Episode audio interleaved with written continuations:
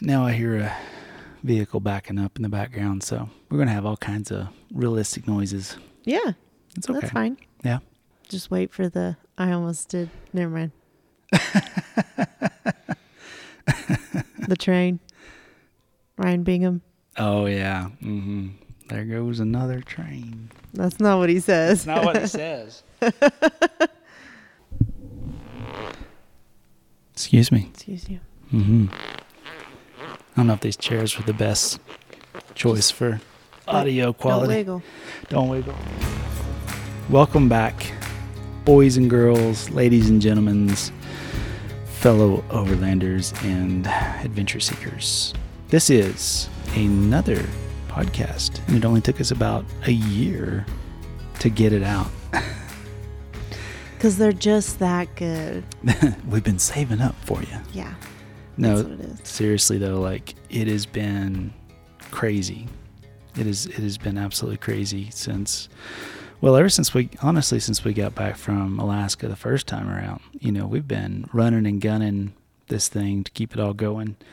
Spent some time in in New Mexico and actually went back to work for a bit. And well, that's where we started our podcasts. Was exactly essentially when we moved back. Yeah, and I never expected people to enjoy this. Well, it's funny because uh, we had a guy at Rocky Mountain who um, told, asked me, he's like, when are you going to make more podcasts? And I was like, we have so many ideas. It's just finding the time to get to do it. And he's like, well, because I, I, the work that he does is he's in the car a lot, Mhm. traveling. I don't remember what he said he did. And he's Yeah. like, so really, I can listen better than I can watch. And I was like, got it. Yeah, yeah. Well, I mean, it was crazy the the reviews and stuff that were coming in on like Apple's podcast page and everything. Like it was really popular, and I wanted to keep doing it. It's one of my most favorite things to make, and I think it's mostly because I love sitting down and having a a very pointed conversation with you about different topics on our adventures and the stuff that we use to go on our adventures and things like that. And so Yeah. I've kind of I've kind of missed it. No, I've I've really missed it actually. So So hi. So hi, welcome back, Thanks, you too. and welcome back everybody. Yeah. As you can tell, the uh, the fire pit is uh, crackling and popping down here. Yeah, but people who are going to watch Shh. Well, just let the podcast people believe that. Everyone, everybody up here on the cameras, just go with it. Okay. I was actually going to bring the fire pit in here. Here's here. the problem with filming this though, Uh, because I just felt it for a second there. What if I need to yawn? Because listen, it's nine thirty. oh, I know. Well, what am it- I gonna do if I need to yawn? It's okay. I can I can edit. I have magical tools available, and I'll just cut away from you. Okay, You see this camera over here? What I'll do is I'll like just zoom in on you. zoom in on me, or then Let zoom me in have on my you. yawn, and then Yeah, because we shoot stuff in 4K now. You know, we actually have a good computer and a good internet, and we can do all that. okay, More so, more magic in in our pockets. so I can still yawn. You can yawn. I was actually really concerned because I like felt it coming, and I was like, "Don't, Don't do it. don't do it. don't no, do it. People Still are watching okay. you too." no, we're not performing. We're just hanging out. Okay. And uh, like I said, I'm uh, sorry that we haven't put out more of these. It's just a matter of, you know, we had to take a hard look at how much time we were spending on doing different things and what priority was. And, you know, we've been going um, over three years now, and it takes an incredible amount of time to do all this between traveling and filming and editing and maintenance and mods and Well, and just life too. and and and in the middle of that you have to live life as well. And i mean i know you guys understand that but um yeah but it feels it feels awesome to be back and to be doing this. Um no promises on when the next one's going to come out. We just we'll just do it when we we have time. Um if you're listening on the podcast you might hear just a little bit of echo and that is i'll set the scene for you. We are actually in our uh shop and we've got the GX over here behind this camera, and we've got the Beast, which is yet to be revealed over here to my right, and then behind us is the Turtleback trailer, which the auction just went live tonight. Yeah. We uh, we posted our walkthrough video and had a great premiere with everybody, and turned the button on the auction live, and in the course of about an hour and a half, we hit a reserve price, so it's going to oh, sell. we've hit it. We hit it. Yeah. All right. So somebody, I know, somebody's going to be going on with one incredible machine. So really excited for that. Yeah. Um, so yeah, let's let's just give everybody a little bit of a catch up on what we've done since New Mexico. Um, if you guys remember, we had we had just to kind of reel back the clock a little bit. We had moved to New Mexico, and I went back to work while still doing all the YouTube stuff. And in the meantime, um, what did you do?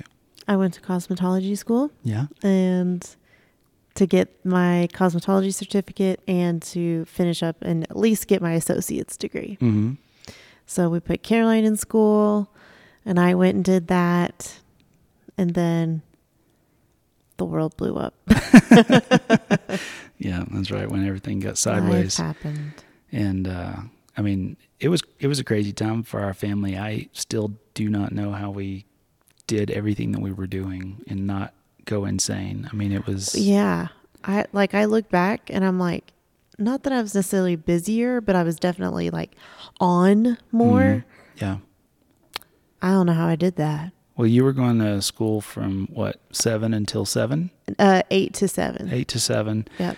I was getting up at um, I was getting up at four in the morning and going into work, and so I could get off in time to pick up Caroline from, school, hmm bringing her home, feeding her dinner, and then jumping on the computer and, and editing videos. And then every Friday night we would uh, sit down and record one of these podcasts. and- Yeah, or go camping. Or go camping and yeah. we'd stay up till midnight recording the podcast, and I would stay up until two or three in the morning editing Yeah. and uh, get a little bit of sleep in, and then repeat the cycle after all that. So it it was quite the quite the adventure, and Luckily, it was only for a little while. You you had to do Right. that at least that schedule from August to November, yeah, but then you were done and Yeah. just at at home doing LSO. yeah. Of course, y'all know that was spawned by the subject we no longer speak of. Um, go watch season two if you need to know why we were there. Oh, and uh, that situation is hopefully going to be ironed out uh, sooner than later. So it's been over two and a half years of us fighting through this with the uh, the lawsuit. So we're hoping that that's going to all wrap up yeah, amicably, Yeah. and everybody can walk away happy. right. Um, and so basically, after I went to work long enough to, you know, get enough money to pay the lawyer, we started looking around at other things that we could do. You finished up school, and So with COVID stuff, I couldn't finish completely finish school. So I was supposed to have been done July of 2020, Mhm. right? But um, I ended up having to go back because I had to complete a specific amount of hands-on hours. that's right. So I had to go there from August to October. So you were then homeschooling Caroline because she didn't want to go back to school hmm and uh, doing LSO Yep, while I had to go back to school and finish that up. Yep. That's right. But then after that, finished, came home, hmm took over homeschooling. We did loads of traveling. Yeah, lots of travels, lots of New Mexico stuff, Yeah. and then And then Christmas hit, and we were like, we done New Mexico. You've been great. Well, the big thing that got us was, you know, we, we you did your Death Valley trip with the ladies, hmm and I did the Mojave road trip with um, Caleb and his two daughters and uh, my good friend Keith. And we met up after that and went through southern Utah. Don't And we- even yeah. remember why we decided to hit that. But I do. Okay, Because we were on our way to Denver for Thanksgiving. that's right. We were passing through, and we had what seven days to just buzz through. hmm So we told about southern Utah, and let me tell you guys, we've seen a lot of cool places, a lot of amazing places. Utah got me. Well, and remember, I had my girls, my first girls' trip that May, oh, that June, right? And so I got to see like down by um, Hanksville and what is that? That's not Capitol Reef, is it? I think it was Yeah. the southern part of Capitol yeah, Reef. yeah. Yeah, And, I was like, Valley. Kevin, it's beautiful. The red rock Mm. and all this. Yeah. So I had my little flavor then.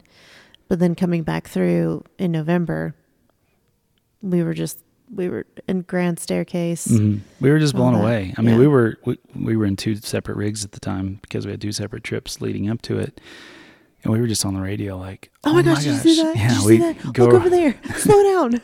go around a curve, go over a hill, go down in a canyon. I mean, it was just nonstop beauty and Yeah. diversity and crazy rock formations with like the hoodoos and the, the wild erosions that you get and all the different minerals and stuff embedded in the sides of the mountains and just we were it was a wonderland and we were like okay we're gonna have to figure out how to get up here hmm and and really dig in.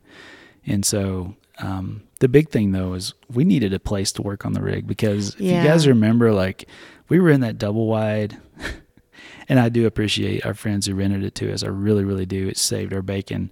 But yeah, it did. y'all, there was there were rats living in the ductwork. I mean, there was bugs. It was. Well, that's beside the point. The point was that we needed a garage, Well, and I'm just setting the like I'm explaining that it was not a good living situation. And so we began looking for some place to have a place to work on the rigs because we had a lot of things to get done on the GX that um, have been hanging out for a while. And so we started searching for a place with a large enough garage to house, you know, all the ideas that we had coming up, plus, you know, with the beast build and things like that. And search for four months. Every day I was on Zillow. yeah, we were we were looking in Colorado, Mhm. Arizona, and Utah. Yeah, and even Tennessee, like we we hadn't ruled that out. Oh, really? I didn't know we were shopping there. I don't remember that conversation. Anyhow, these are all small details that people may not really care about. Oh, that's right. Because we were like, if COVID gets worse and all this bad stuff happens, we might want to go home. yeah, well, we knew we had lots of cows and garden space to grow food if it really came to it. So Yeah. we were considering all the options. But long story short, this thing, I was I was literally sitting at my at my desk, and I had spent probably thirty minutes try, trying to find a place to rent. And Sarah walks in and goes, "How's it going?" And I was like, "Ah, God." There's just not a place with a big enough garage because you know the height is the problem with you know vehicles with rooftop tents. You need a tall garage, and so nothing was really connecting for us. And literally, as I said that, I clicked to the next place, and boom, this spot pops up right in Utah with a massive two and a half car garage Mm-hmm. and a 40 by 40 shop, which is where we are sitting now. So I, I kind of spoiled the story. You know, we ended up coming here, but we, we called the people and It was five days before Christmas. that's right. We called and they said, well, actually we're, we've been trying to rent it for a long time. I think we're just going to put it up for sale, but we'll, we'll check with the owners and see. Mm-hmm. And so, long story short, we ended up leasing this place for 12 months. And wow, what what a game changer it's been. to Actually have a place to to work on these rigs. You know, the house is Yeah, out of the weather. Yeah. And oh, man. it's it's been I can't imagine what it would have looked like for you, especially if we had stayed in New Mexico to try and work on the vehicles and stuff. well, I There's no way we could have done it. Yeah, I mean, I was laying in the dirt and the gravel out there trying to get get this stuff done. Laying out the dead man or any cardboard we Mhm. could find. yeah, exactly. Or or bumming Mike's shop whenever he Yeah. wasn't using it as well. So yeah, it's been just it's just been an awesome step up in, in the right direction for us to be able to have a place to work on the rigs in out of the weather. And the other big benefit was we for the past what five or six years ever since we moved into the fifth wheel camper we've not been able to like have friends over or have Yeah. family in to visit because Yeah, we didn't have a place you know to put them Right. and so this finally gave us that opportunity so we've had family come out we've had Yeah. multiple youtubers chris shantz epic family road trip and most recently um, live work wander if you remember those guys we met them up in alaska and uh, they've had quite the saga with with their life as well and and we were in a position to give them a spot to work on um, their rig which has been under the knife for what four and a half five months now Mhm. um, basically, long story short, we're replacing the entire engine in their 70 series. Um, so it's been it's been crazy, but it was a blessing for them to have a place to crash while they work through all of those problems as yeah, well. and us having the space to have everything Yeah, here. yeah, it's just been so awesome. it's been so great and and Jessica and Jorge are just you know salt of the earth people. I've enjoyed the heck out of having them here. You know, most people people you have over to your house after about you know four or week or five, even even like you know close friends or family. It's like okay, it's time for you to move on. But wow, we've just gotten along so great. I mean, Jorge and I, we have a blast. We bounce ideas off of each other. He's he's just a very very talented person when it comes to videography and, Mhm. and sound design and lighting and And storytelling and absolutely so you know we've really fed off of each other in that regard so it's been um it's this been place fun. has been a, an incredible blessing for us and, and other people who've Yeah. who've come along so i'm not sure what happens after this but uh right now we're in a sprint to get as much mechanical work done as possible before the end of the year when our lease runs out so we'll figure it out as we get a little closer as we like to do yeah yeah well we're good at winging it for sure, mm. for sure. Yeah. I've gotten way more comfortable with that now. Absolutely. Sometimes it's almost more stressful to try and plan everything because when it doesn't work out, then you get Mm, yeah, get so sideways. yeah. So, but in more important news, today Caroline learned how to ride her bike without training wheels. I know. It was magical. And I know a lot of you guys are probably like, wait, how old is she? And she's not been, well, remember, we've been traveling, you know, and so she's not had the opportunity to have a concrete surface. yeah, yeah, at least a smooth concrete surface for sure. Right. To, to actually, you know, get a feel for it. And so, And when she was four, she had one really decent bike wreck. mhm. And that like shook her for a couple years. So it really wasn't, yeah. I feel like she was more like six, six and a half. And she tried riding a bike again, was like, no, I like scooters better. so we, we just catered to that. We knew eventually she'd come around Sure. to it. But the scooter was great because it like really taught her to be confident with her balance on something really small. hmm But also like homegirl would go pretty fast on that thing. Oh, yeah. She was learning to jump with it. Mhm. And She's got some skills. yeah. So I took her out um, yesterday because I've been so busy working in the shop and stuff. I haven't gotten to spend as much time with her as what I'd wanted to. And so I took her out to lunch. And I was just sitting there looking at her and I go, you know what? Let's go to Walmart and get you a bike. And she just lit up like, what? Really? That's cute. So we literally just walked into Walmart and obviously it's okay sizes, right? You got to get a small enough one that has training wheels on it. So we found kind of that range, which is a little bit too small for our long legged eight year old. Mm-hmm. And um, huge. she had the option of like the frilly girly bike or like the subtle, like dark colors and blue wheels and all this stuff. And yeah. yeah, she, she went for that style. Uh huh. I was pretty proud of her. So brought her home. She rode it one day. The next morning, Yeah. This, this, morning, morning, I she- get up and she's like, Dad, I want you to take the training wheels off. And I said, All right. All That's probably a good thing because you don't want to get used to them. Right. Mhm. And so I just explained to her, Hey, it's just like a scooter, but you're a little bit higher up and you're pedaling instead of pushing off the ground. And, uh, I mean, within 20 feet, she was, she had it. Yeah. She had it. And It is so cool to like watch that face light up of, oh, Oh, there's a I whole, got this. a whole new skill. Yeah. So that was really cool. That was really cool. Yeah. She's super proud of herself too. Yeah. She was out here every chance she had. Mom, can I have 10 break 10 minutes for a break? sure. You're right. So really, really fun stuff. Um, in other news, the GX is like 90% done now. We spent the past four or five days getting all the electrical finished up on it. So we've got the REDARC RedVision system installed, a ridiculous amount of Lightforce lights. Um, yeah, she's she's ready to rock and roll now. So I'm really excited to get get back out in, in the GX. And in the meantime, been uh, pecking away at the beast over here. We've got Expo West coming up, and we have two surprises. So one, we're going to reveal the beast at Expo West, and number two, there's going to be something that goes with the beast, and that's all I can say for right now. But really, really stinking excited to be adding that to our adventures. Yeah, for sure. Finally, after eight years. After eight years. Oh, the beast. Yeah. Adding the beast to our adventures. Okay. Yeah. I thought you were talking about the surprise. Oh, well, both both a, I are like, surprise. mm, okay. Okay. gotcha. Yeah. Are we clear now?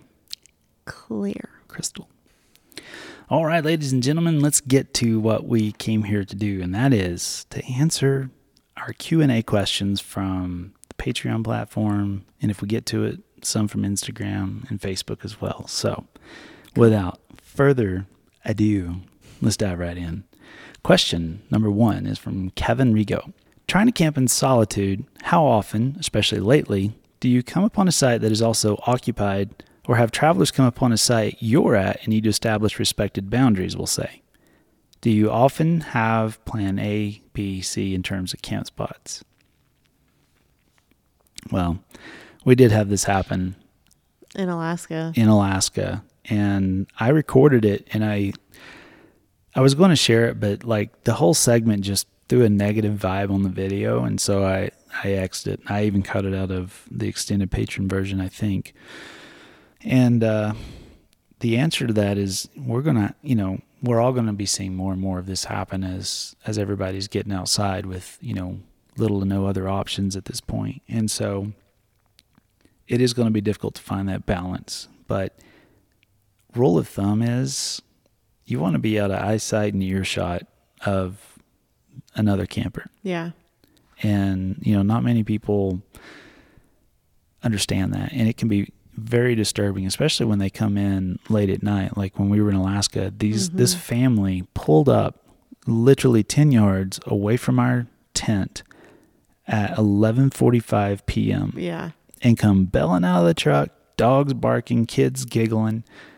And I literally like climbed down the ladder of the tent and just hold up my hands like, What, what, are you doing? what are you doing?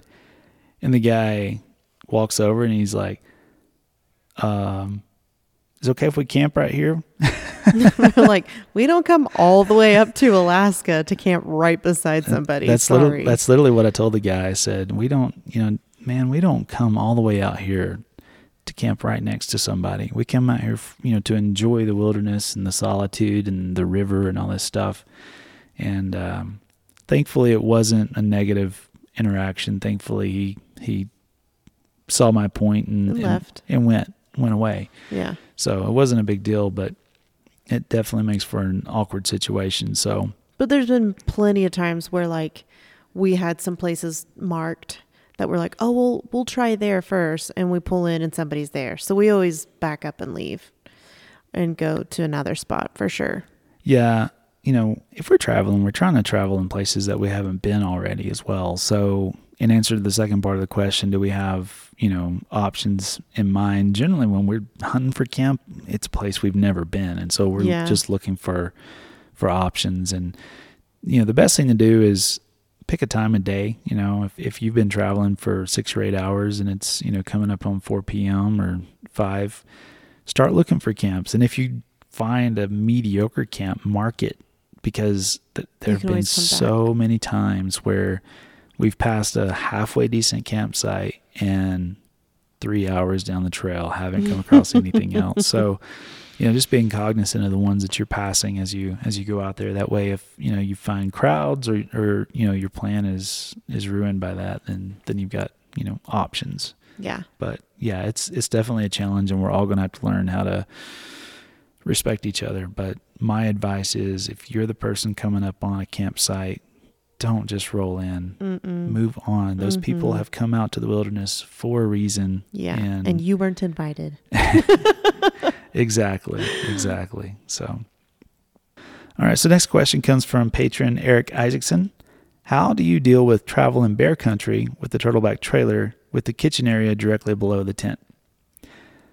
So the key to bear country is Clean up. clean up, stay on top of it, Yes. cook, eat, clean immediately. Mm-hmm. And if possible, if you find a nice view, say at 4 p.m., pull over and make supper right there, especially if it's a high activity bear area. you know, just go ahead and make supper there. That way your scents and stuff are left behind and then go find camp after you've cleaned up everything inside. Yeah, we've done that a few times. Yeah. Now, personally, we've never had an encounter with bears. No. Now, one could argue that we've just never crossed paths, or you could argue that our methods work. So, um, I'm gonna say our methods work. exactly, exactly. So, um, the other big thing that we always recommend is don't go and camp in those crowded areas that that people frequent on a regular basis. Uh-huh. The and bears trash in the right. fire pit and Well, the bears in that area become acclimated and they associate humans with food. And that's Mhm. when you start getting those dangerous interactions is with bears that, you know, are, are they, they see humans and they think food. So get away from everything, you know, g- go find the bears that actually are afraid of you. yeah, So, oh, and don't forget to put your trash inside the car at night as well and lock it. and lock it. Yeah. Because they're crafty little devils. Yep. And the nice thing about the turtleback too is that it did seal and lock up. Now, sure, probably a bear or a wolf could still smell the smells, but at least it was like sealed and locked up. It's not like we had to like set up a kitchen and tear down a kitchen and put it away to lock up every night. That's true. You know what I mean? yeah. So, That's very true. All right. Next question from patron Sean Peacocks. Can you release a highlight reel of you and Jorge working in the garage together? I'm sure that there will probably uh, probably be some footage like that eventually. I'm sure. Yeah. Next question from Gregory I or Gregory Gregory the first. I'm not sure. If you had to buy a GX again, would you, or would you buy a Sequoia or Land Cruiser? Also, please Hmm. let us know if you got your house situation resolved, or if we need to pray y'all get a new place soon. So, first part of the question, Would we get a GX again or would it be something else? right? Or, uh, between a Sequoia or a Land Cruiser. That's tough because I have drooled over a sequoia for a while. Yeah. But I can't really see say I've ever really seen one rigged out before. There's some out there, but I know there there's very few. they're not common. Yeah. So personally, if I got a sequoia, it would just be like the mom car. I don't know that I would want to rig it out. I think I would just want it because we've always lived so far away from Tennessee that it would be nice to just have a nice, comfortable, basic car to drive Yeah. back and forth with, right? That's true too. Um, so I don't know that I would necessarily pick it to rig out. Now, like a hundred series Mhm. or something, Land Cruiser Or a Mm, 200. 200, yeah. we have definitely drooled over those. Yeah, when we were in Alaska, we were actually there a couple days after we finished filming, and Craig and Brooke um, acquisitioned a 200 series Land Cruiser from their from their neighbors for us to drive. So that was a little little nerve wracking, but It was delicious, oh though. my gosh, it yeah yeah I, I could see us in a 100 or 200 series in the future. Yeah.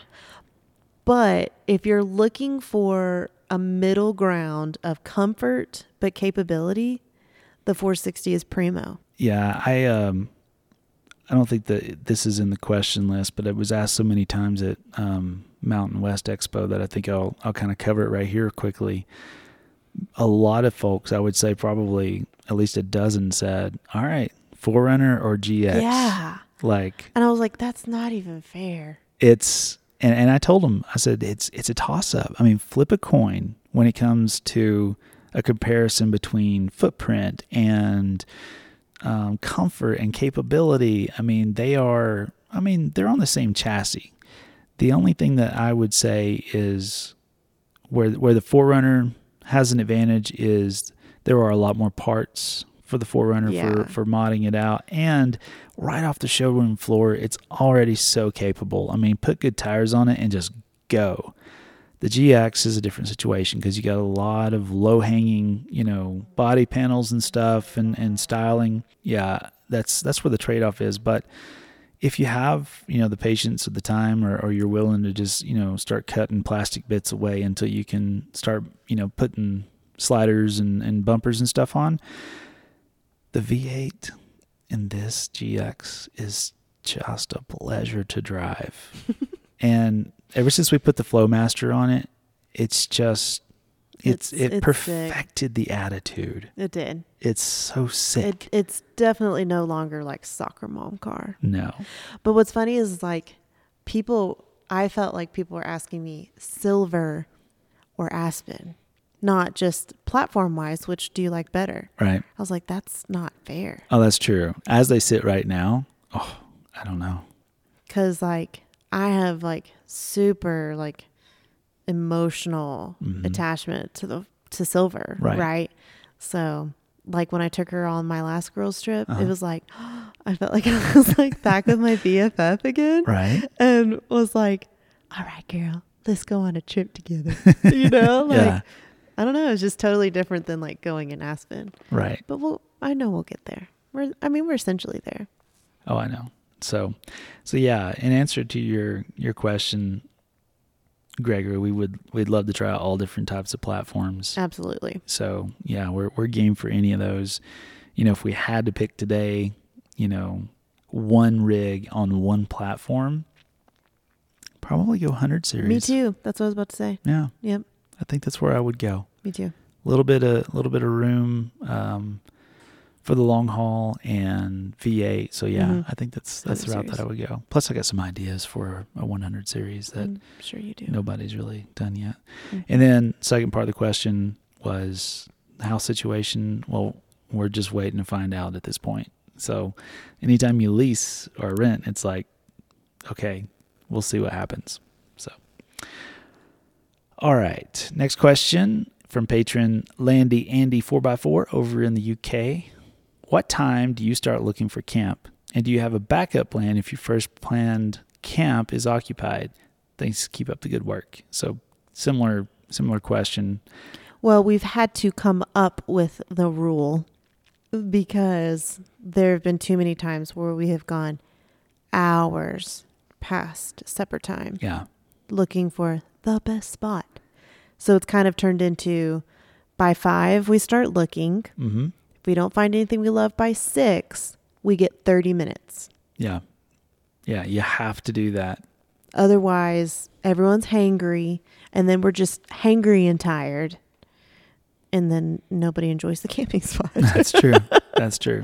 so, yes, usually by 5 If Mhm. we don't find anything by six, then we have 30 minutes and we just got to pick something. That's it. Yep. Yep. Next question from Alpaca Adventures patron.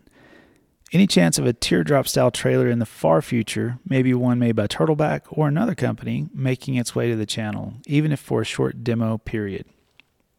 Demo period, sure. So, you guys, you know, a lot of you saw us use the teardrop up in Alaska, and conceptually, it was, I liked it. I really liked it.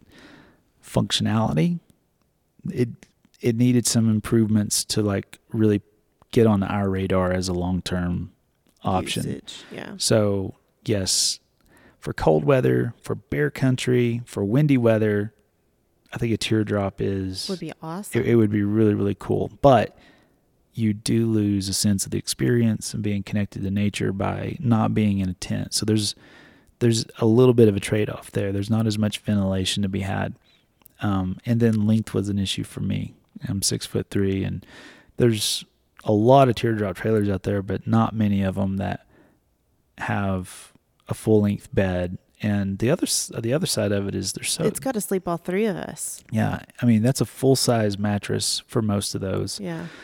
and it was just too narrow. Yeah. I mean, it, it wasn't it wasn't pleasurable. So it if we do go to one, it's going to have to be something with a little bit more creative sleeping space in order to Mhm. to make it comfortable. Yeah. Or Caroline will just have to be way older and comfortable enough to sleep on a rooftop tent on top of it, you know? Yeah, So, yeah. So so in answer to your question, yeah, I mean we're not ruling we out actually saw anything. a pretty sweet one yeah, we Mountain West yeah, that we- we, enjoyed looking at. We really, we really did. Um, I think that's Expedition Trailer. It's it's the same guy who owns and runs um, Art Tech. Yeah.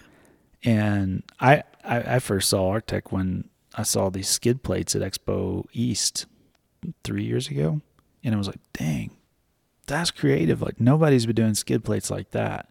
So when I found out he was making a trailer, yeah, it's pretty cool. There's it's a lot of really cool. there's so many ingenious designs in there and um but yeah we're we're excited to test a lot of different things and, and the channel's moving that way Uh huh. I think so for sure. you know we we we um, have moved away from the 23ZERO tent we've gone to the iCamper just because when people saw us camping in in Alaska we got all these questions and we're like okay so so we've been using a you know a product that we we know and we love and we trust but but what if somebody wants to know if something else is good? Exactly. And so, you know, I feel like, you know, you guys are looking to us and trust us to give you our honest opinion on different types of gear. So we're just going to try and expand more and mm-hmm. more and, and blend things into the channel so that we can speak intelligently to, to what your options might be Yeah. when it comes to different tent styles or different camp chairs or different trailers or, or Oh any of that stuff. We have so many camp chairs.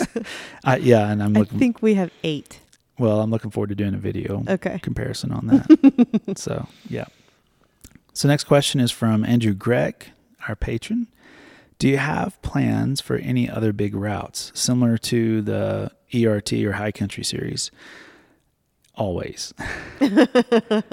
my um, my ulterior motive here in Utah is has been to continue every opportunity that I get to explore a little bit more of a loop that I'm I'm forming and confirm some routes. So, um, no promises, but I would like to say that by the end of this year, you, we're going to have a, a Utah based route, and it's probably going to be the best one yet, to be honest with you. So, uh, I'm pretty stinking excited, and the overarching plan one day is to link all of those trails together. Oh wow. So if you wanted to do a six month tour, you'll have that op- opportunity. So always looking for expanding these trails to give, especially folks back on the East Coast, an option when they come come out this way. hmm for sure. So the next question comes from the Pentacuff family, who are our patrons. Okay. I know this question has already been asked before, but what was the final straw that made you say, okay, let's go for it? Let's do this full time? He says, or they say that we're just starting out and aren't exactly sure where they need to be to be able to go full time. Um, but they are definitely dreaming and have a desire to do that in the back of their heads. I think we, we kind of covered this in, in one of our, our podcast about intentionalism, you know, or Mhm. minimalism, however you want to define it. Um, but, oh, you know, in a nutshell, it was just, just tired of kind of the rat race, somewhat of a self-created rat, rat race at times, just looking around at your family and realizing that you haven't spent the time that you intended to and just coming to that harsh realization that, you know, life is short. So take advantage of an opportunity to go and do something you'll always remember forever. Mm-hmm. And so when when we were wrapping up our job at Turtleback as as ops manager, we had uh, obviously been living in a fifth wheel camper for what four years at that point. No, just t- almost three. So three years. Yeah. So obviously, you know, our expenses were low and we were able to save up. And then when we sold the fifth wheel camper and the truck, that gave us enough, you know, operating capital for six or eight months. And we Mhm. said, you know what? Let's go. Let's do this. Let's film this. And, you know, we'll make a transition. And if the YouTube thing pops, and Great. that's awesome If not, then that would be a great you know it was a great vacation and we have skill sets and you know places where we could go straight back to work so it wasn't it wasn't really jumping off the deep end you know we we had what you might call a security blanket um Mhm. so you know it's everybody has different comfort levels but if if you have a skill set then you know you can come back to work if things don't work out so yeah. And I think that's what really helped us feel way comfortable Right. about doing that is that Mhm. we were like, okay, worst comes to worst, you can go back to being an electrician. We'll move Mhm. back to Tennessee and we'll just regroup Yep. with loads of great memories. that's it that's and it and we also knew that by selling the camper and the truck, we knew we wouldn't have to touch like our savings and stuff to go and do this. So we Right. did sacrifice having like a home Mhm. per se to go and do this. So Yeah, and this wasn't, you know, this this preparation wasn't just the matter of a couple of years. I mean, we had we had moved to New Mexico and been working lots of crazy hours Mhm. for seven years, multiple years. and uh, so you know. Y- you can be intentional now and, and it just depends on how long you want to go for and what you want to do with it. You know, if you're hoping to create a YouTube channel, um, you know, that's that's a whole different mountain to climb. Um, but if you're just looking to develop a skill set that you can take on the road, which you know obviously a lot of people are doing now, um, yeah, start taking those steps now and and make a a one year, three year, five year plan to get you to that point. Yeah. Yeah. Cool. All right. Here's a question from Daniel, a patron.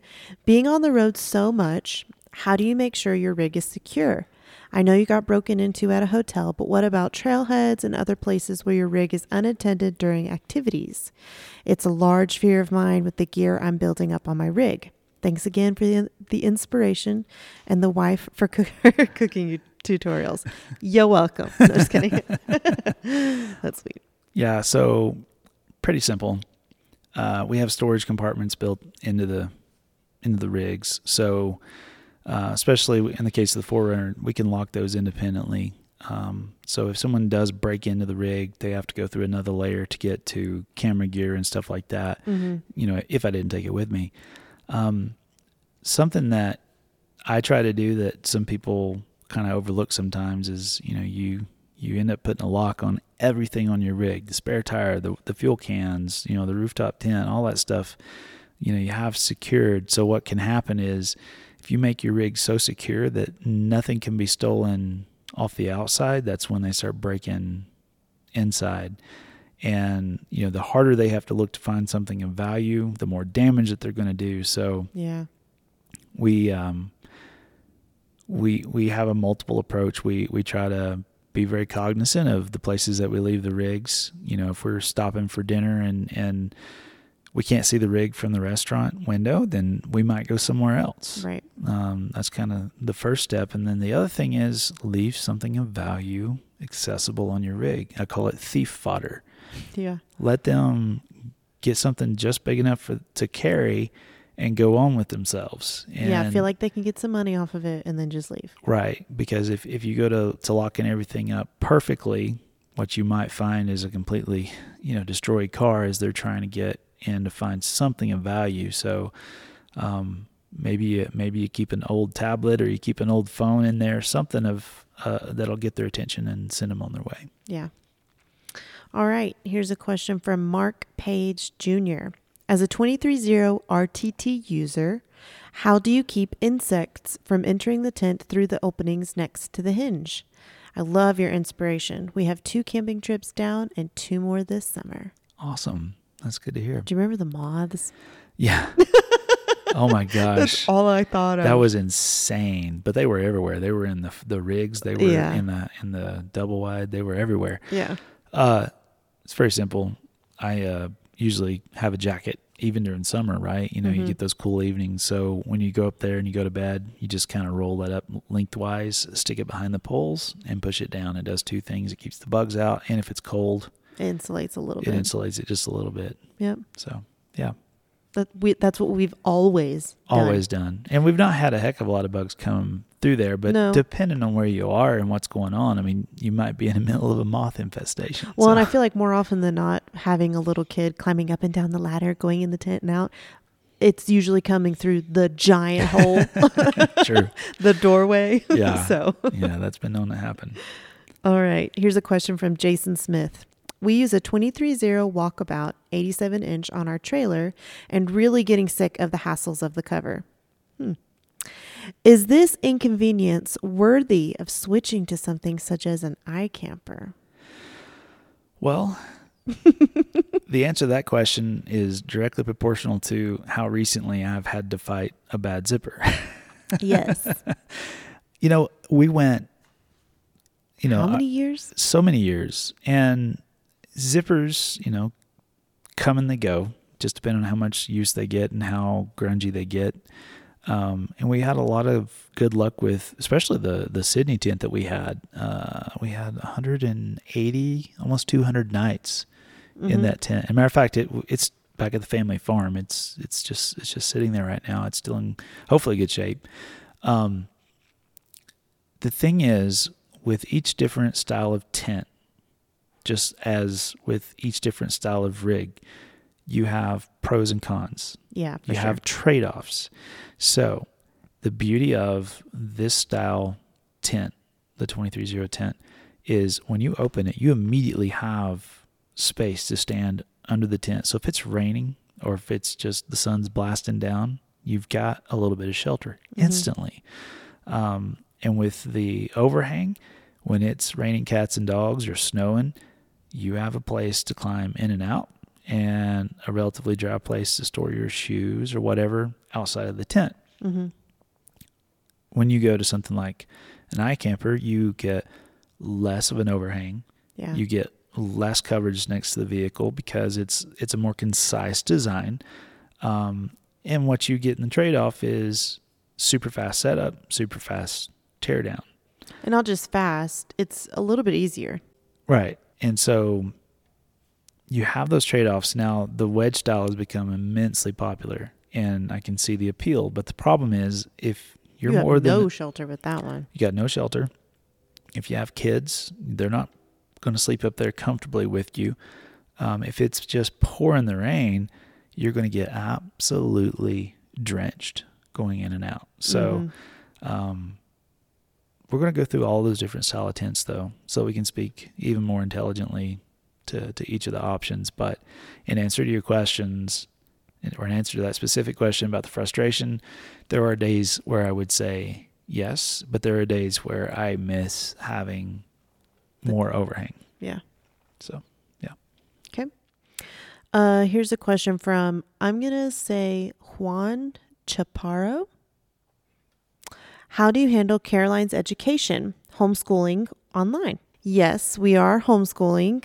Um, I we don't do online just because she doesn't really need it right now. Just being in third grade, I can handle teaching third grade. Um, and I have specifically picked um, curriculum that I'm excited about that will help her be excited, and but it's also small and concise enough that if and when we do take a long term trip, I can take all of it with me, or I can organize it in a way that um, can be like even smaller and more concise. So, so far we're loving it. mhm. We actually really enjoy each other's company. I mean, she is still eight, so there are still definitely days where um, she doesn't want to do it. You know, just Yeah. like anybody else's kids are like, I don't want to go to school. Caroline says the same thing to me. but, you know, in the end, I win her over. Yep. So it's going great. she's enjoying it. When I took her out to lunch yesterday, I was asking her Yeah. how she was liking it, and she's she's really enjoying the heck out of it, especially history. Yeah, that's been our fave so far. All right, here's a question from Daryl Garms. Hi, I've got a rig question. What type of mount do you use for forward facing cameras on your dash? I believe you use GoPros, and I'm trying to find a similar solution for iPhone. I'm hoping to film, film my trip to the Mountain West Expo. Awesome. Um, so RAM mounts, RAM mounts are the way you want to go. Um, and we don't use GoPro anymore. We had too many problems with them overheating and corrupting their files, and so we've moved to the DJI Osmo Action Cam, and it's been doing a great job. And um, yeah, I mean, you just jump on um, on RAM Mount's website, and you can find a lot of different options that'll piece you together a system that you can put your phone in or or any type of action cam in. Um, there's just a plethora of options out there. Yeah, I love our remote. Okay, here's a question from Charles Bauman. Winch question. I had mine installed by OK Four Wheel Drive, a Warn Evo S10 synthetic rope.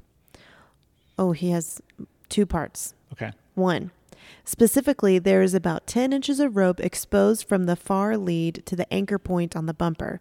How bad is it to keep it like that? And what can I do to protect it from the environment and whatnot? Well, anytime something like that's exposed to UV rays, it, it will degrade it faster than the rest of the of the system. So, if at all possible, I would say if you couldn't find a, a lead cover, a lot of times when you do buy a winch line, it'll actually include uh, a little Velcro uh, cover that slips onto it. So if you were like up Oh, yeah. against a rock or something like that, you could just slide that onto the onto the winch. So you could use that as a first line of defense just to make sure you know it's not degrading extremely fast. The second thing is a little bit more expensive, but it's what we've we've gone to is there are different types of links. So we have the factor 55 link so that when it pulls up to the fair lead, it bumps and it is there and there's no rope exposed whatsoever. So that would be your best overall option. It's just a little bit more expensive. Okay, here's part two. How often should I pay it out and clean if not used in a while? And a lot of that's subjective, you know, as far as like how dusty you travel in, how often it's getting, you know, muddy or wet. Um, you know, I would just take a look at it, and if you can visually see that it's starting to accumulate dust or or dirt or grime, go ahead and spin it out and and wash it in some mild detergent, let it air dry in the sun, and then you know make sure you pre-tension it as you roll it back on. Don't just suck it up because you'll forget, hook it to something, and next thing you know, that line will be buried down at the bottom of the drum, and and you won't be getting it loose. So always pre-tension something whenever you whenever you take it out. All right. Team Hydra Overland has a couple of rig questions. Actually, three. okay. What's your favorite tire you have run so far? Oh, favorite tire. Uh, overall tire for both work and play has been the KO2. We've we've been through five sets of those. Um, maximum traction. Don't care about sound. The Cooper ST uh, Pro STT Pros have been just just beasts. Um, but a happy medium between those two would be the KM3s. They're quiet on the road, but you still get a decent amount of traction out on the trail. So, um, don't know if I necessarily have a favorite right now, but I have a favorite for particular situations. So, if you have a commuter and you need something that's going to be, you know, have good road manners, do well in the snow and things like that, KO2s. If you want something in between, KM3s. If you have a dedicated rig and you don't care how loud it is, STT Pros. They're loud though. Get it. Uh, part two. I believe you have always run 33s on silver. Ever considered 34s or 35s, and why or why not? Because they're just too big. Yeah, I've, I've had a lot of people suggest to me I need to go to 35s, and I'm just, it. I mean, the tire that I have does everything that I need, and Yeah. we're not pursuing crazy trails, so um, I enjoy a little bit of a challenge, you know, with the 33s. So I, I would much rather have a, a tire that moves freely within my wheel well space at all different Uh-huh. positions and and and and turning uh, positions, and not rub, than to have just these gargantuan tires underneath the rig that look cool. I don't, you know, don't get me wrong on that. They fill the wheel well out. But man, as soon as you start flexing out, You don't. You're, you You're- can't do very much. yeah, you're you're ripping uh, fender liners out. So, in answer your question, no, I think that our 285 70 R17s on all the rigs is is where we're at now. One day I may do full travel on silver, Walt, a tactical application vehicles. If you're listening, I'm just volunteering right now. It would be awesome to go to to to long travel on silver and run 35s or even 37s. That's my that's my little dream. Okay, part three. you ran icon suspension on silver for a long time, but I think you switched to king a while back. What's your evaluation between the two? I prefer the Kings. There's not so much a, a discernible difference in the feel and performance uh, between the Kings and the Icons, but I prefer them because you can just simply put them side by side with the components from Icon and go, oh, Mhm. wow. Like, Even I can see it, and I am not Right. that much of a gearhead. Right. So, um, a properly set up icon suspension is going to ride really well for you. A properly set up king suspension is going to ride really well for you. It's it's all similar principles, but I think the kings are going to get you further down the road. That's just my opinion so far. Okay. Frank Toby has a good question. Any plans to explore the Northeast and Nova Scotia? Would love to. Yes. I kind of have this like fantasy of doing like a lighthouse tour kind of thing. Mm, That's not necessarily off road, but I don't know. yeah. But me and Caroline, speaking of homeschooling moment, we just learned about the Vikings and how they Leif Erikson discovered Nor- uh, North America, um, colonized Newfoundland, and all this stuff. And so, like, they've found um, Viking, like Viking villages and stuff like Mhm. that. And so, her and I are dying to go up there and see them. Awesome. Plus, I also have an Anne of Green Gables fantasy of going up there too. So, yes, that'd be great. Yeah. Not sure when. Right. Yeah. So yeah, whenever the border opens back up and and travel's not so questionable, yeah, Katie bar the door. We've got so many places that we want to go, but we have often yearned to go to the East Coast, and I envision it would be cool to go from like Key West all the way as far north as you can drive on that eastern seaboard up to uh, Labrador, and yeah, just see all of that incredible land, and then I know this continues, and then drive west through Canada as far north as you can stay, and then go all the way over. All Yeah. right. Yeah, so that sounds good too. yeah, so that's my that's my plan. So come on, let's let's get this all. Let's get going. Okay. Paul Burton has a couple of, he says a couple of easy ones. Thanks, Paul. Uh, do you have any more podcasts planned? Loved the last ones. Look at what we're doing, Paul. Yes. Just for you. yeah. Um, also, he says, is the Scotland European trip still in the cards? Always. Yeah. Always. Like literally, the second things are green lighted, I could be ready to go. Yeah. I uh I stay in in touch with our patron Tim Lunn over there and he was the one who was going to give us a, a tour. His wife's uh, Marge is actually from from Scotland and so they actually got to go camping this weekend. I saw that the first time in like two years. I know and he got his troopy back from the paint shop too. I know it looked great. It looks I was like, freaking awesome. Yeah. Yeah. So Mhm. anyhow, geeking out over his 70 series. yeah. Um, but yes, absolutely. Uh, Scotland, Norway, Sweden. Um, Vikings. oh, and by the way, I think I have a connection to uh, for some Iceland tours as well. okay. Yeah. We'll just do a whole Viking themed one. We'll do it all. We'll do it all. Me and Caroline will have really cool braids in our hair. we'll paint our face. I don't know if Vikings necessarily painted their faces, but Uh, sure, sure. you know, actually, they didn't wear helmets with horns on them. They didn't. No, Come they, on, They just made that up for operas. really? Yep. Wow. It is not truly authentic. Well, my entire vision of what a Viking looks like is ruined now. Maybe we should watch that show, the Vi- that Viking show. Maybe that's a little more realistic. I don't know. Their hair just looks bomb in it. All right. okay. Command View Adventurers asks, spotted the visor organizer in the for- 4Runner.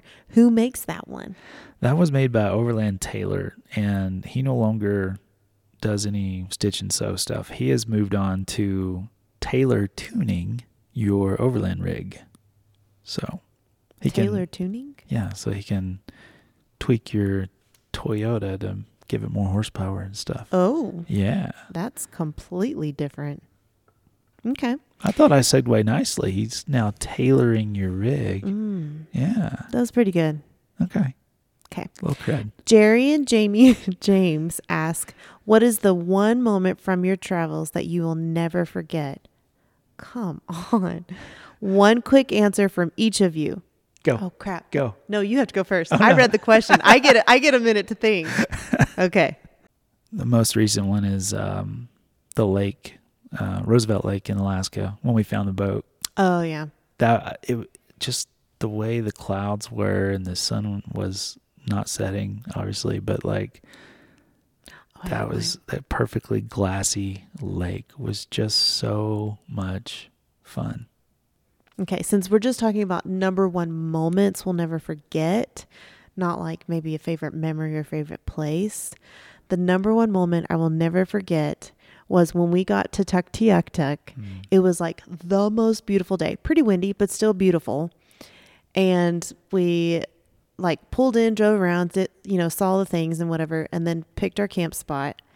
And I remember um, we had like a camp table. I think I have a picture of it, but I had like poured a glass of wine. I was sitting on the picnic table, not that the sun set, but watching the sun dip. Right.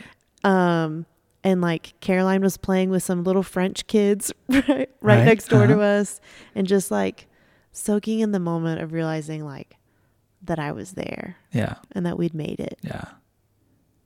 I remember that. And we had the little the, the guy came in from the village and he was selling soapstone that he carved and he had a little Inukshuk Yep. and we we bought that and sat there and looked at it while we drank wine and watched the Arctic Ocean. Yeah.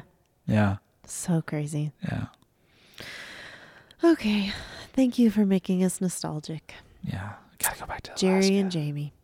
That was in Alaska though. That and, and we gotta go north, I should say. Okay, RVA Galaxy has two questions. Uh-huh. But they're kind of loaded questions. Okay.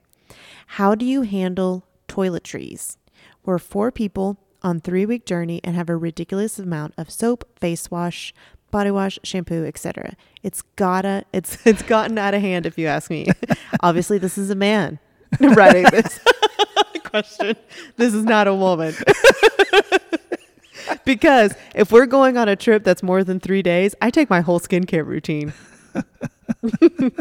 Have y'all figured out a system? Um, sort of. Yeah. So basically, when I pack, I pack for me and Caroline, and um, so I pack all of like all of our mess medicine, all of our medicine that we might need or want, and all of our vitamins because I'm a little bit of a health nut, so we take a lot of vitamins. Mhm. Um, as for toiletries, um, me and Caroline use all of the same things. So truthfully, it's not a whole lot, but if, like I said, if we're gone for more than three days, I take my whole skincare routine, Hmm. and so I usually end up with That's like why we bought the trailer. Basically.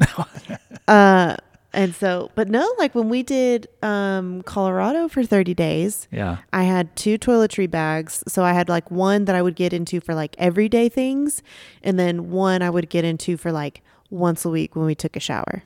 Right.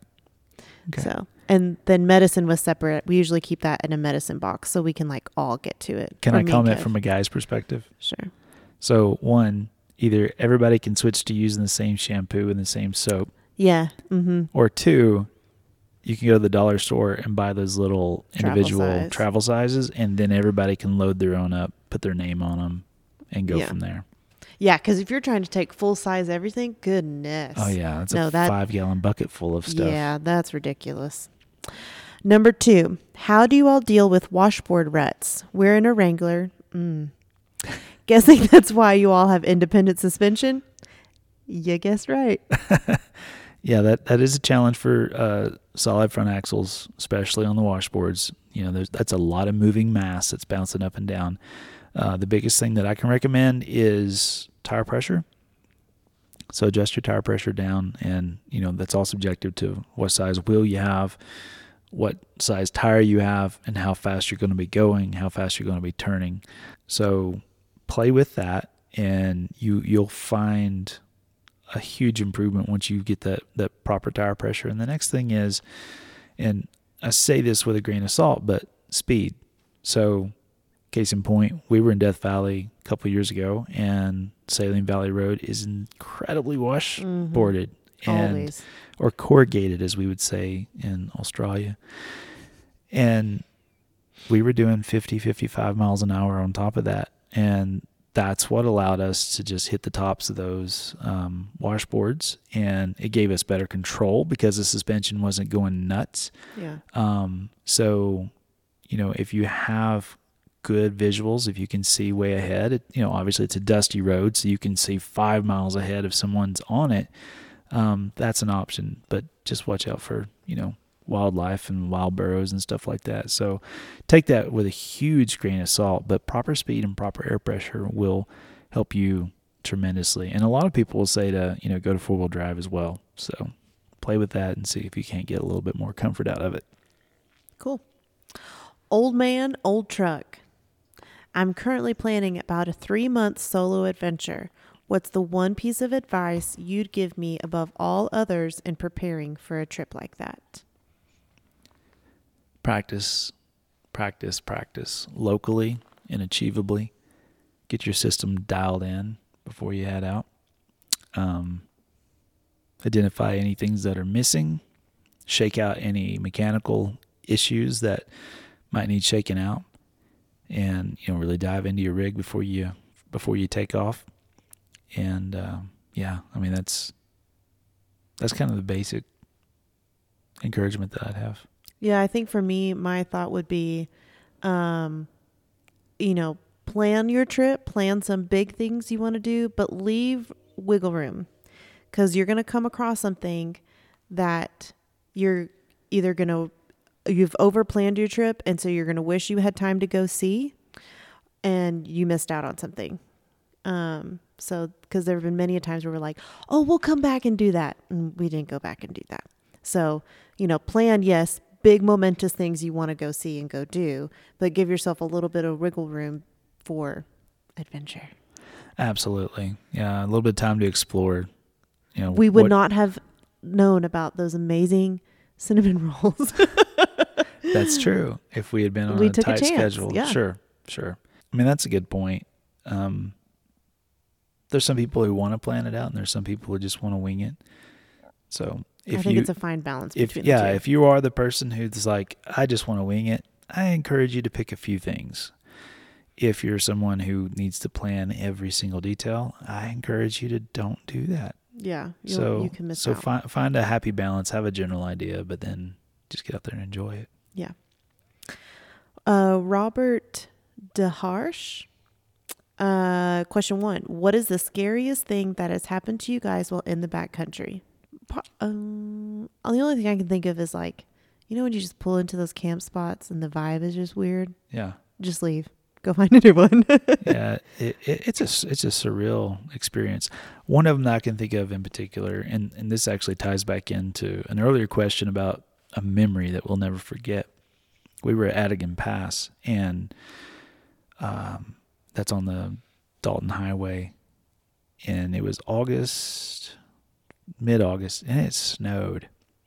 And Caroline and I got out of the tent just to stretch our legs and went down to the stream. And um, you don't see this on the videos just because of the way YouTube is about this kind of stuff. But I left my shotgun um, at the at camp because it was only about 100 yards away. But as you walk down to the creek, you walk down into the bushes. The next thing you know, you're surrounded by seven, eight foot tall bushes, and immediately your visual distance goes away.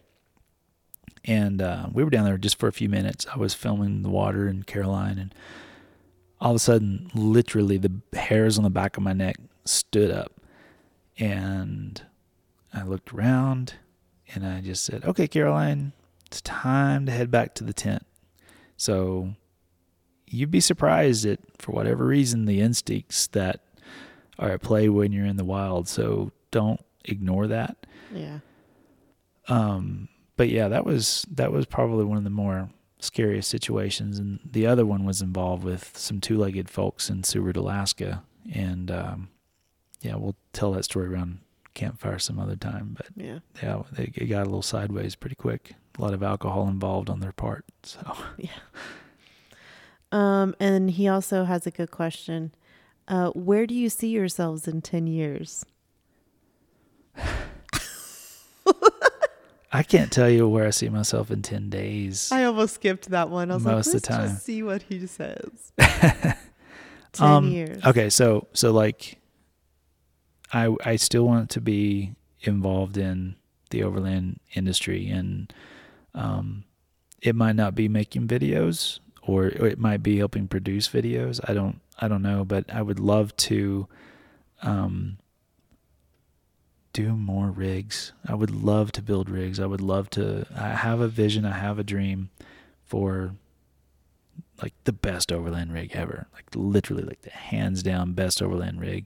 You know, uh, unfortunately, we've got to see firsthand what was supposed to be a top of the line overland rig from from Germany in the case of Jessica and Jorge, and it was just devastating to watch them go through that. And I would love to build rigs um, with integrity and quality from top to bottom, inside and out.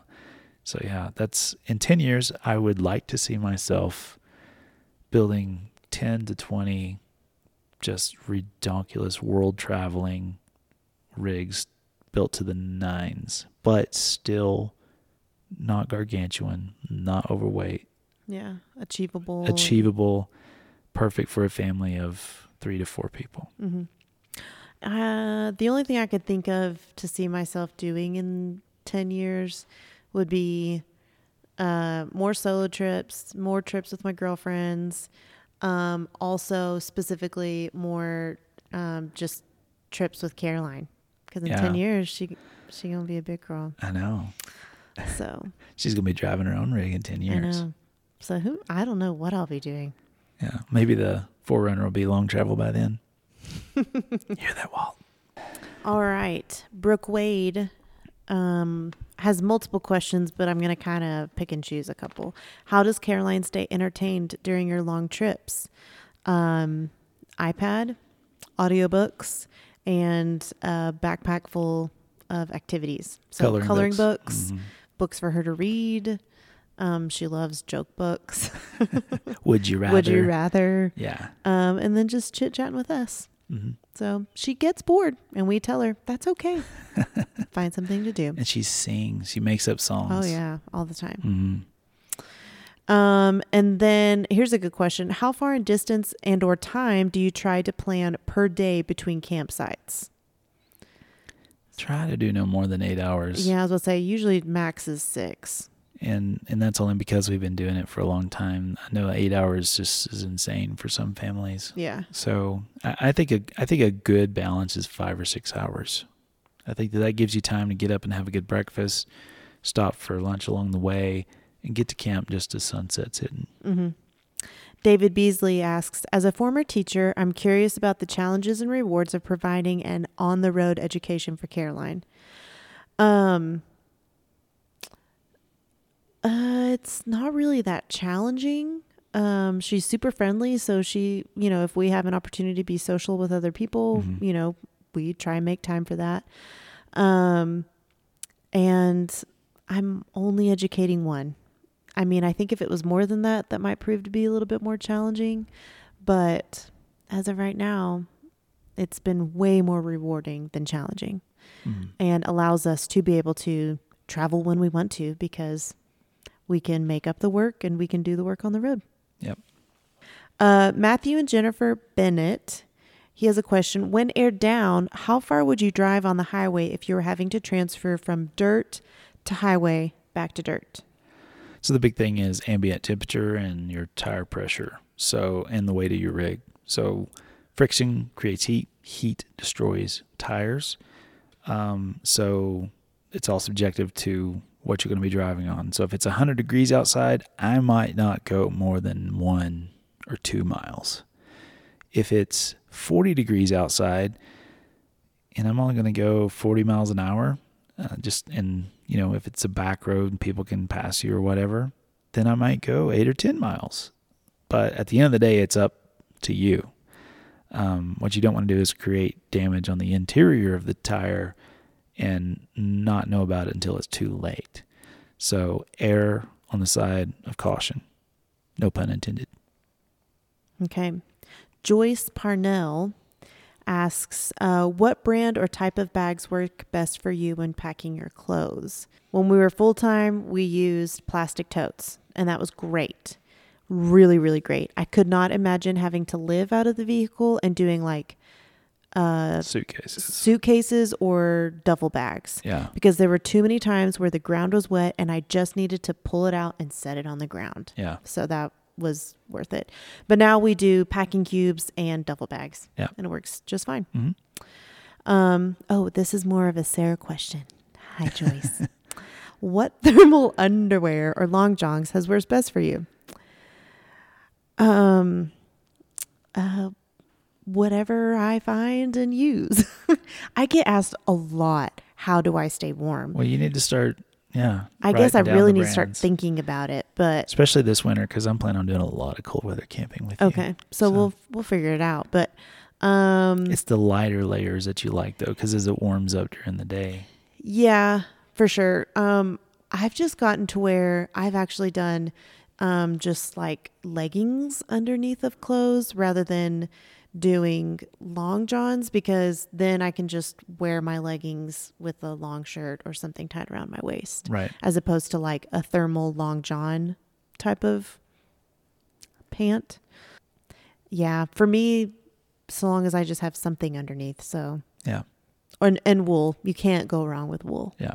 So, Well, if anybody's asking about my underwear, yeah, I was about to say he's he's he has a like a set long john underwear set. I, have don't. A, I have a pair of Under Armour um, long johns, long handles, as we call them in Yeah. Tennessee, and I have had those things for twelve years, and they are still going strong, and I still wear them. So maybe take a look at the Under Armour stuff. It has been phenomenal. It has lasted forever for me. yeah, I probably ought to consider that for me and. Caroline. Otherwise, yeah, I've just I've mostly just turned to leggings because one, they're the most comfortable for me. Well, So- and it allows you to transition Yeah, as transition. well. Yeah. Tony Henry, are your routes doable in an all-wheel drive vehicle like the Toyota Rav4? Absolutely. I would say 95% of the trails that we drive are, are doable in, in in that type of vehicle. It's the the question becomes can you pass all the way through? So if there's a gatekeeper along that route, can you make it all the way through or are you going to have to go out and back? So um but again, like the vast majority of the stuff that we do, yeah, totally, totally. Uh, Landy Andy 4x4, how much of the week do you dedicate to filming? it really comes and goes. It's best if I can batch it. So if we can get a run of three or four days and and film all of that, and I would say that from every day we're probably pulling an hour to two hours, maybe three hours of footage. Um, yeah, it's it's kind of a difficult thing to quantify because it's not like it's a set schedule that we have. So the more that I can film in a continuous run, the better off I am. Yeah. Cool. Hikes, Bikes, and Brews is basically asking with Caroline growing up, how are you ba- balancing the traditional lifestyle as opposed to our traveling lifestyle? And will she be involved in groups and other activities? Yeah, I mean that's that's always been a a question, you know, that we've received from from a lot of different folks and you know, it's the way I think of it is, you know, it's interesting that we get used to normal life and that's what everybody does Mm-hmm. and isn't she missing out? But you flip it around and you go, well, what about all those other kids that are missing out on on what we're giving her. on what she's getting. So again, we go back to there's trade-offs, right, to everything that we do, but And we ask every season, or at least I do, hey, do you want to do dance?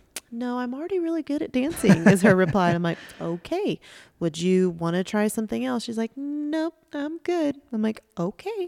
So I think honestly, until like she says, yes, I want to try something, I think then we would accommodate. But up until this point, she's got so many different hobbies and you know Yeah. we, we go on so many different incredible adventures that are both you know educational and and social i mean we're not always alone and the thing that we have found through this evolution is that this girl's never met another stranger yeah. so every kid that's out there is her friend so that's that's an incredible advantage that that she has so again there's a trade-off to all of that kind of stuff but um yeah we we're pretty confident that that the adventure she's having is more than making up for it Here's a good question. okay Dusty923. We were just planning a rental overland Anchorage trip for next summer, mm-hmm. back when you announced yours. Any advice that you've learned for what to do when arriving and driving with a borrowed rig? Yeah, so we we actually kept a list of things that we thought of that would be beneficial to to folks on the next go around. So we're going to make another video, like a follow up to the series, and I don't know, maybe we'll just turn it into a podcast too and talk about all those different things. But I don't know, real quick, what was something that that you thought of that would be handy for someone to be aware of? Um, if it's, I mean, we were fortunate enough that we were just tra- going to a 4Runner, and so we know all of the blind spots of a 4Runner. We know how to handle a 4Runner, How to pack a 4Runner, yeah, and how to pack a 4Runner. So if you are renting a rig that is not traditional to your vehicle, like say you rent a truck with a four wheel camper on the back, sit in the parking lot and practice backing up, using your mirrors, figuring out your size and capacity so that you're not accidentally taken off guard when you get on the trail. That's a good That would be my thought. That's a good point. And the other thing is be careful about overpacking because especially with these rigs that already have camping gear in them, you might get there and realize that you brought too too many suitcases Yeah. and having to to work through that. So um travel light, travel small and you'll have a lot more space for extra food and things like that. hmm RVA Galaxy says, Where do you dispose of trash once off BLM National Forests? Gas stations. Yeah, we've started doing um, like grocery sacks Yeah. rather than like a garbage bag. So it just looks like, oh, we just cleaned out the car and dumping it in the Yeah, trash we can. we had somebody yell at us over in um, Silverton one day because we'd picked up a lot of trash on the trail and like we had a garbage bag full of stuff, you know, just as we do, and went to walk over to put it in the trash can, and this lady starts yelling at us, and I'm like, "What? Like you have this trash can here for us to use?" And she's like, "Yeah, but that's just for smaller bags," and I'm like. I don't know. You're trying to do something good, and Yeah. and and so yeah i highly recommend and and you'll see comments every now and then when we go to the grocery grocery store and like we're coming out with grocery bags and everybody's like why are you using grocery bags? You're killing the earth. Well there's a strategy behind it. It's Yeah. so that we can go and pick up trash at different campsites and have small little bags. And usually while i'm filling up i'll just you know are they looking? Throw one in walk around the rig clean the window, drop another one in. So Yeah. yeah, that's it's just a more manageable way. That way you don't look like you're just dumping household trash. Yeah. Ralph Hunger wants to know we, he always sees us sitting by rivers or lakes. Do we like to fish? Absolutely love to fish, but don't do it enough. But gonna do it more. And there's more to the secret thing that we talked before, the surprise that's coming to Expo West. Um, yeah, more more more to follow. Oh, here's a good one. Trendy Mommy wants to know I would love to see your packing arrangements. We have a nine year old daughter, and packing always seems like a challenge. Any good systems, and how many items do kids get with their own bags versus packing in one bag? So, like I said before, I always pack my clothes with Caroline's clothes unless it's a really long trip. But even for Alaska, I kept us in one. Um, but then otherwise, like what she doesn't pack, she doesn't get entertained with. So she's old enough to know what she's going to need or not. Sometimes I do still help, but we do keep it very minimal. Yeah. For XOA, since you won't answer this question, how much bacon do you eat a year? So Hashtag never give up on bacon. Oh my gosh. so literally I was setting up all this gear for for the podcast and I I was looking for another set of headphones and I I knew I'd seen them in in the 4Runner and so I went out there and I was digging through the main storage box and literally Sarah I opened it up and there was a three quarter piece of bacon in the storage. and I thought about eating it. No, I'm just kidding. Mm-hmm. So I thought just that was that was uh, poignant timing. Yeah. But I don't know. What do we go through? A package a week? Yeah. Well, and we're definitely cutting back more now. So. Yeah, yeah. We're we're switching to to new diets. really Yep. trying to focus on the health lately. JL Mick 27. Have you guys made any headway on bringing some drawer systems to the market? I actually had a talk with Keith about that yesterday, and we're still um, entertaining that idea right now. And it, it it's just going to kind of come down to Keith because obviously I don't have time to pursue that, but we do have a really cool concept that's going to be crazy affordable um, for the DIY kind of kind of guy. So more to come on that. Just just stay tuned. Um, but yeah, like I said, it's it's kind of up to Keith at this point. Oh, here's a good one. Uh, Ghost the Glad. I think that's how he says it. What is your favorite part about overlanding? Really, I want us to answer this question. And what do you always seem to forget to pack? We forget toilet paper a lot And pillows. and pillows. But I feel like we forget toilet paper a lot. I don't know why. Yeah. I don't know why. Luckily, we We- tend to it- remember We always have like just enough. enough, Yeah. to get by to like Right. either go buy more. Exactly. Yeah. Uh, let's see. Canyonero Adventures. Any plans to return to Costa Rica? Yes. Sure. Absolutely. That'd be great. Yeah. Again, once the world kind of makes up its mind, um, we will be doing some more international stuff. But what we don't want to do is go off half cocked and get, you know, marooned in another country. Yeah. Don't I mean, there's worse place to be marooned than Costa Rica, but um, yeah, we're just going to focus on the the 48, 49 states right now. Mhm. Here's a good question. Waves XX asks, "Do you read books on your travels and watch movies and series? If so, what are they?" Hmm. Tell them about what we listened to in Alaska going to bed. Yeah, so there's a book called Alaska, and I'll have to look it up again, but it's like 58 hours long. By Mitchum. Mitchum. I think so. Yeah. Yeah. he's got a lot of historical Mm-hmm. type books like that, but uh, really, really, really good. Just story. It was it was very it was a lot of storytelling, but there was a lot of information in the way that he blended it together that just made it Really fascinating. Yeah. Yeah. Uh, we definitely do Audible as opposed to like taking a book to read. yeah. Um, so on our uh, northern trip, we listened to all of the Little House on the Prairies, Yeah. or um, excuse me, the Laura Ingalls books. Um, and then Caroline started getting into the Magic Treehouse books, so we had to listen to a lot of those with her. hmm Um, I'm a huge Harry Potter fan, so I enjoy listening to those over and over again. And also, Kevin and I both enjoy lots of podcasts. My favorite is The Office Ladies. Uh huh. And I also enjoy, I don't know, I just kind of hop around. But Office Ladies is like my most consistent. They, they feel like my BFFs. Yeah.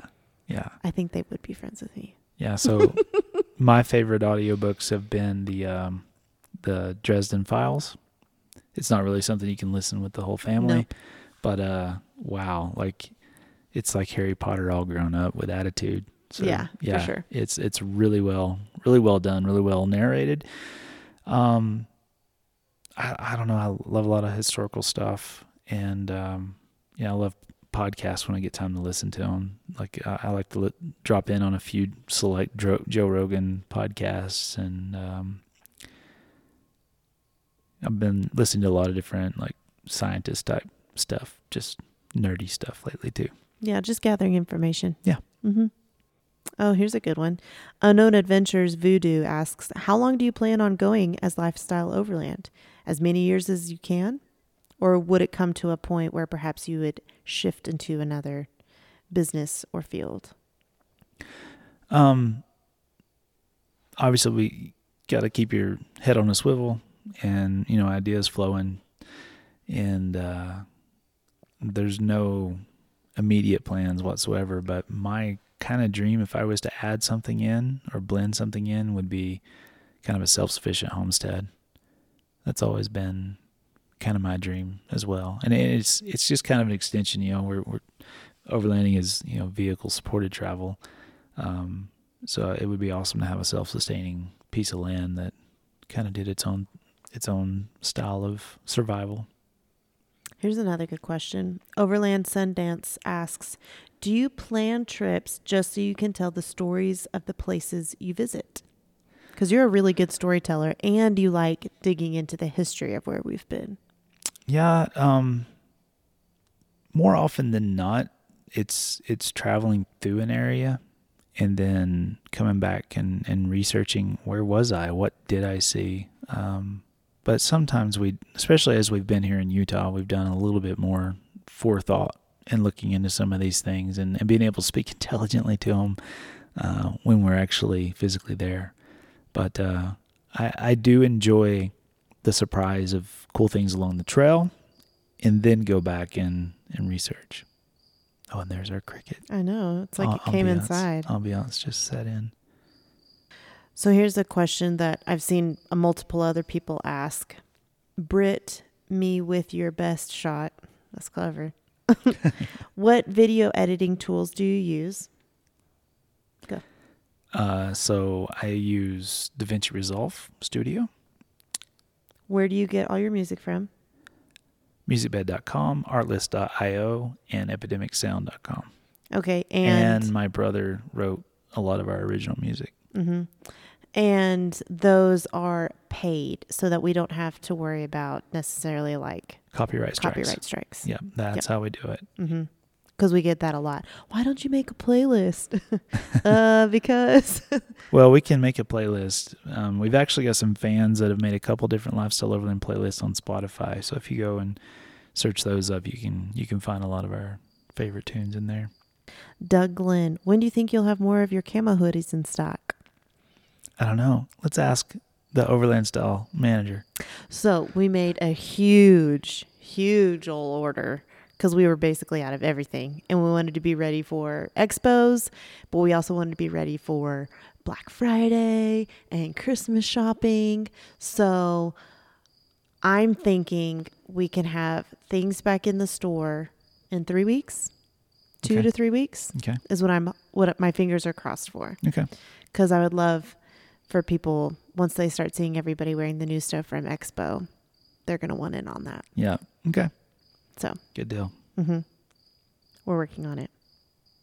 Okay, here's a good question from Brian Upchurch. I'm gonna consolidate it, Brian. Okay, um, what other forms of communications are you using while in a rental rig or just in your rig when cell phone reception is not the best?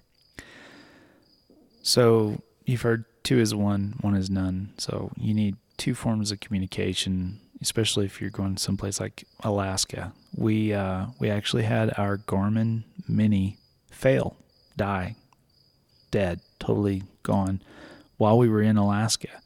But I had just bought a satellite phone um, because we. I don't know why I haven't bought one sooner. Honestly, we're out there so often. Mm-hmm. Um, so made that investment, and so we were fortunate enough to have the ability to make satellite phone calls. So two forms can come in a couple different ways. You can you can do a satellite communication device. Obviously, those are expensive. That's an investment. It's you know three or four hundred bucks, and maybe you can't afford to buy two of those. So have a plan and have someone back home, wherever that may be, waiting on that phone call at the end of the day or that check in every two or three days so that they know that you are still safe. So, at a minimum, one emergency communication device and someone who knows your travel plans. That's, yeah. Yeah. Uh, PV Liang wants to know: Can we see Kevin Cook one day? No, because then that means I'd have to do the camera. I'm just kidding. Thank you for putting it that way. yeah. Remember the early days where I would like film you setting up the tent, film you cooking, and film you driving, and everybody's like, is he ever going to do anything? like, that's when you know you're a good storyteller when they don't even know. yeah. And I should clarify that she just hates running the camera. I hate running the cameras. you yeah. You're not a big fan of it. No, not really. I mean, I'm not bad at it though, but it's not my fave. Right. So Yeah. Anyway, Okay. um, there's a few other questions, but honestly, we've really gotten to all of them. Everyone just has things worded differently. Okay. So Awesome. All right, guys. Well, we've been at this for almost two hours now, but it's been Mhm. awesome to hang out with you again. Um, fingers crossed we can we can do another podcast like this before long and uh, hang out with you guys. But before we go, I just want to thank our sponsors, and that is our patrons. We're so fortunate to be supported by viewers like you guys.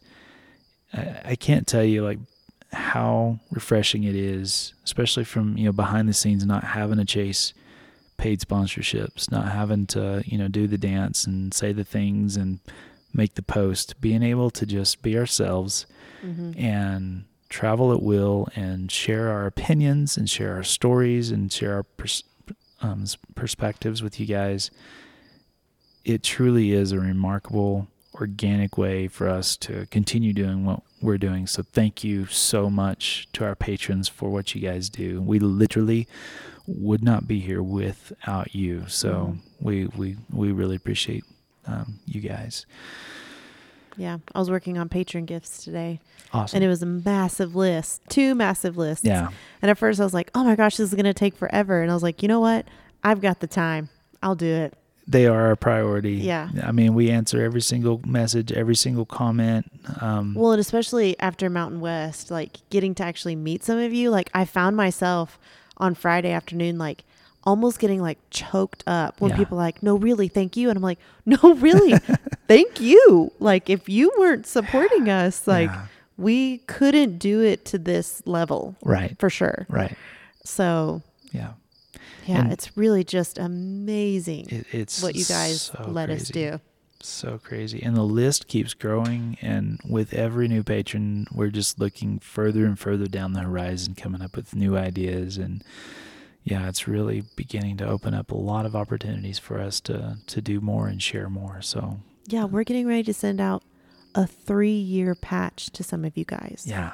Three years. Yeah. Happy anniversary, guys. You've hung with us. That's just unreal. It's so crazy. It's so, So, crazy. cool. But it's a great place to be.